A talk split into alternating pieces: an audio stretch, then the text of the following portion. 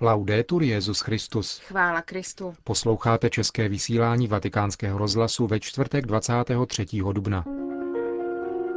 Svatý otec slavil dnes ráno v kapli Redemptoris Mater mši svatou pro členy organizační komise Světového setkání rodin, které se konalo letos v lednu v Mexiku. Přiblížíme vám promluvu Benedikta XVI., který dnes na setkání s Papežskou biblickou komisí mluvil o kritériích výkladu písma svatého. Liga arabských států podepsala se svatým stolcem společné memorandum o porozumění. To jsou hlavní body našeho dnešního pořadu, ke kterému vám přejí příjemný poslech Markéta Šindelářová a Milan Glázer. Zprávy vatikánského rozhlasu. Vatikán. Poslouchat Boha neznamená podřizovat se nebo plnit příkazy, ale rozpoznávat to, co přichází z nebes. Zdůraznil to Benedikt XVI. v homílii při mši svaté, kterou dnes sloužil ve vatikánské kapli Redemptoris Mater. Té se účastnili členové organizačního výboru 6. světového setkání rodin, které se konalo letos v lednu v Mexiku. 85 člená delegace svatému otci darovala jeho obří portrét, vyrobený jako mozaika s fotografií více než 7 tisíců účastníků 6. světového setkání rodin, pocházejících z 25 zemí světa. Je třeba poslouchat Boha spíše než lidi, tak odpověděl Petr a apoštolové, které hlídka odvedla před veleradu, veleknězi, který je vyslýchal, proč pokračují v hlásání v Ježíšově jménu po jeho smrti přes veleknězův zákaz. Pápež v homílii vysvětloval, že boží slovo nám hovoří o poslušnosti, která není obyčejným podřízením se, pouhým plněním rozkazů, ale rodí se z důvěrného společenství s Bohem a spočívá ve vnitřním pohledu, který umí rozpoznávat to, co přichází z nebe. Benedikt XVI. se obrátil k mexickým věřícím, kteří přišli pod vedením arcibiskupa Mexico City kardinála Norberta Rivery Carrery a kardinála Enya Antonelliho, předsedy Papežské rady pro rodinu. Drazí přátelé, naši současníci potřebují objevit tuto poslušnost, která není teoretická, ale podstatná a znamená vybrat si konkrétní jednání založené na poslušnosti k boží lásce, která nás činí plně svobodnými. Křesťanské rodiny svým domácím, jednoduchým a radostným životem, sdílením radosti, naděje, obav žitých ve světle víry, den po dni jsou školou poslušnosti a prostředím opravdové svobody. A ti, kdo žijí své manželství podle božího plánu dlouhá léta, vědí dobře, že pánova dobrota pomáhá a povzbuzuje. Vatikán. Benedikt XVI. se dnes setkal s papežskou biblickou komisí na závěr jejího výročního plenárního zasedání. Tato 30-člená komise katolických biblických exegetů je poradním orgánem učitelského úřadu církve a letos se zabývala tématem vzešlým z loňské biskupské synody o božím slovu, totiž otázkou inspirace a pravdy písma svatého. Toto téma, jak řekl Benedikt XVI. ve své dnešní promluvě, je odpovědí na velkou starost, která papeži obzvláště leží na srdci, poněvadž výklad písma svatého má zásadní význam pro křesťanskou víru a pro život církve. Svatý otec pak připomněl zásadní dokumenty učitelského úřadu církve týkající se tohoto tématu, totiž encykliky Providentissimus Deus papeže Lva 13., Divino Afflante Spiritu papeže Pia 12. a dále výročnou konstituci druhého vatikánského koncilu Dei Verbum, která podala zásadní klíč ke správnému výkladu písma, když říká, že písmo svaté se má číst a vykládat v témž duchu, ve kterém bylo napsáno. Druhý vatikánský koncil podal tři stále platná kritéria pro výklad písma ve shodě s duchem, kterým je inspirováno. Nejprve je třeba věnovat pozornost obsahu a jednotě celého písma, které je písmem pouze jako jediný celek. Ačkoliv se totiž liší jednotlivé knihy, z nich se skládá, je písmo svaté jenom jedno na základě jednoty božího plánu, jehož středem a srdcem je Kristus Ježíš. Za druhé je třeba písmo číst v souvislosti s živou tradicí celé církve, podle Origenova výroku Sacra scriptura principalius est in corde ecclesiae quam in materialibus instrumentis scripta. Totiž písmo svaté bylo napsáno dříve v srdci církve než v hmotných prostředcích, jimiž je vyjádřeno. Vždyť církev uchovává ve své tradici živou paměť Božího slova a Duch Svatý ji poskytuje duchovní výklad písma. Třetím kritériem je potřeba věnovat pozornost analogii víry, totiž soudržnosti jednotlivých pravd víry mezi sebou a s celkovým plánem zjevení, a také plnosti božské ekonomie, kterou obsahuje. Úkolem badatelů, kteří různými metodami studují písmo svaté, je přispět podle zmíněných principů ke hlubšímu porozumění a výkladu smyslu písma svatého. Vědecké studium posvátných textů je důležité, ale samo o sobě nestačí, protože se drží jenom lidské dimenze. Aby byl brán zřetel na soudružnost víry církve, musí být katolický exegeta vnímavý k božímu slovu v těchto textech v rámci samotné víry církve.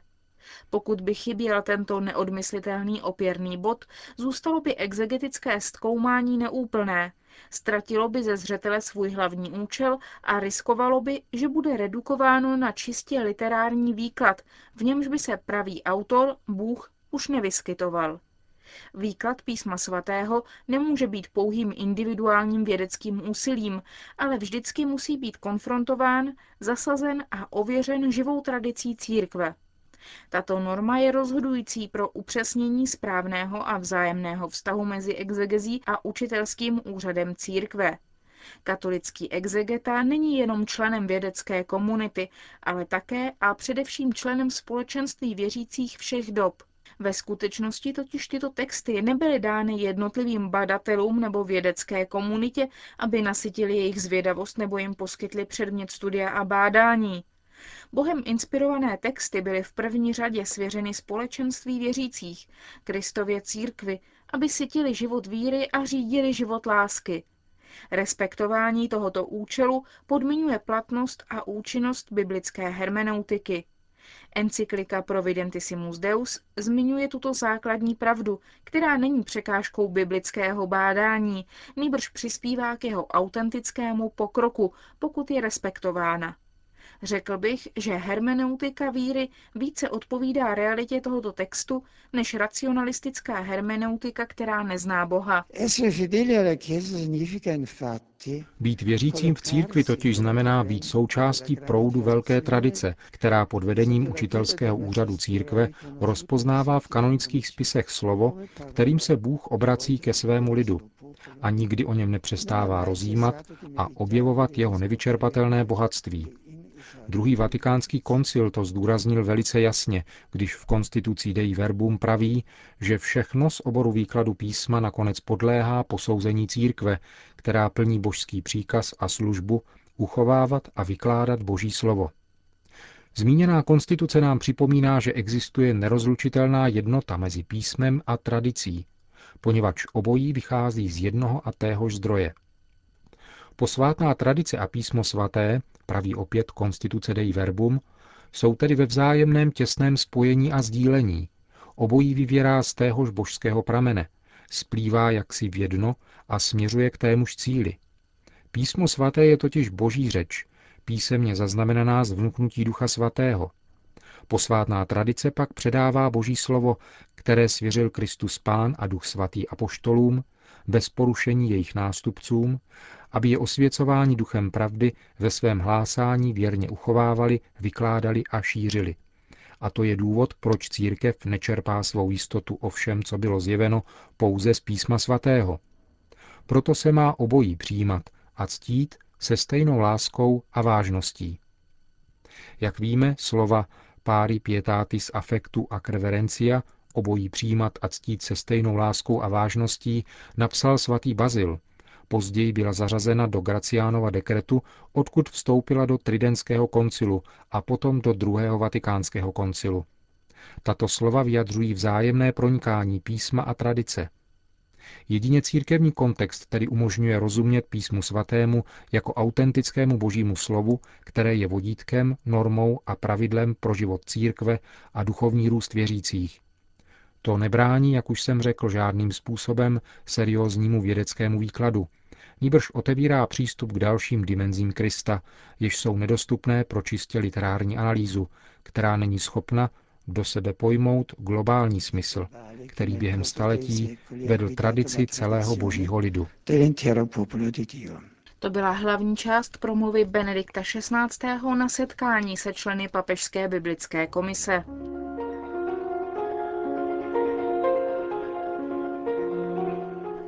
Apoštolském paláci bylo dnes dopoledne podepsáno memorandum o porozumění mezi státním sekretariátem a Ligou arabských států. Za svatý stolec dokument podepsal monsignor Dominik Mamberty, sekretář pro vztahy se státy, a za Ligu arabských států ji podepsal generální sekretář, egyptský politik a diplomat Amre Musa. Dokument upevňuje již existující spolupráci mezi oběma stranami, zejména na kulturní a politické úrovni, ve prospěch míru, bezpečnosti a regionální i mezinárodní stability. Mimo jiné také podporuje iniciativy mezináboženského dialogu. Vatikán. Benedikt XVI. jmenoval nového generálního sekretáře Mezinárodní teologické komise. Stal se jim poradce Kongregace pro nauku víry, docent dogmatické teologie Dominikán Charles Morerot děkan Filozofické fakulty Papežské univerzity svatého Tomáše Akvinského v Římě. San Domingo poměrem 167 hlasů pro a 32 proti schválil parlament Dominikánské republiky článek 30 nové ústavy, který zakazuje interrupce. Norma, informuje agentura Zenit, stanoví, že právo na život je neporušitelné od početí do smrti a v žádném případě nelze vyhlásit nebo uplatnit rozsudek smrti. Čína. Podle statistik zveřejněných katolickým bilténem kontinentální Číny Faith bylo letos v celkem 90 diecézích Číny uděleno 22 300 svátostí křtu dospělým osobám. V loňském roce, kdy byly zveřejněny údaje jenom z 80 diecézí, to bylo 13 600 křtů. Průzkum byl uskutečněn místní církví v Číně. Nejvíce křtů, kolem 3700, bylo uděleno v provincii Hebei, v níž je katolické společenství nejpočetnější. Za zmínku stojí, že v provincii Sichuan na jihozápadě Číny, kde došlo před rokem k obrovskému zemětřesení, které si vyžádalo 80 tisíc mrtvých, bylo uděleno 2000 křtů. Jeden z tamnějších kněží pro agenturu Fides řekl, že zemětřesení zničilo naše kostely, nezničilo však našeho misijního ducha, ani víru a naději, ale naopak posílilo a probudilo náboženské cítění. Čína v Číně dnes zemřel 93-letý kněz František Tan Tiande, jedna z nejznámějších a nejváženějších osobností diecéze Guangzhou, který strávil 30 let ve vězeních a pracovních lágrech, ale nikdy nestratil radost víry. Otec Tiande byl vysvěcen roku 1941 a roku 1953 byl pro svou víru uvězněn a poslán do tábora nucených prací. Byl odsouzen na doživotí, ale jeho mírná povaha přiměla soudce ke zmírnění trestu. Velmi působivé jsou jeho vzpomínky, které se dočkaly knižního vydání a v nich vzpomíná na dlouhá desetiletí svého utrpení.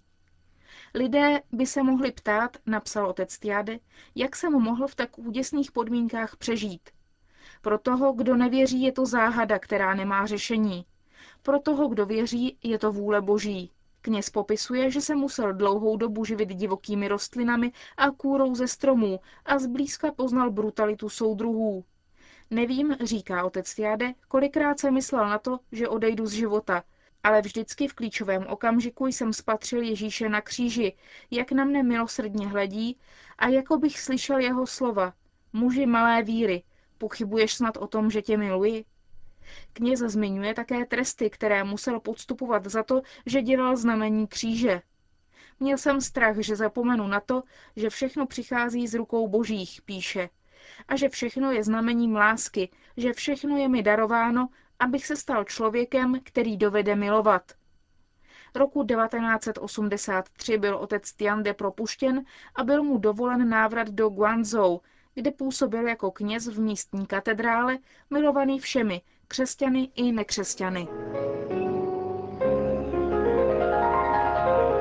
Končíme české vysílání vatikánského rozhlasu. Chvála Kristu. Laudetur Jezus Christus.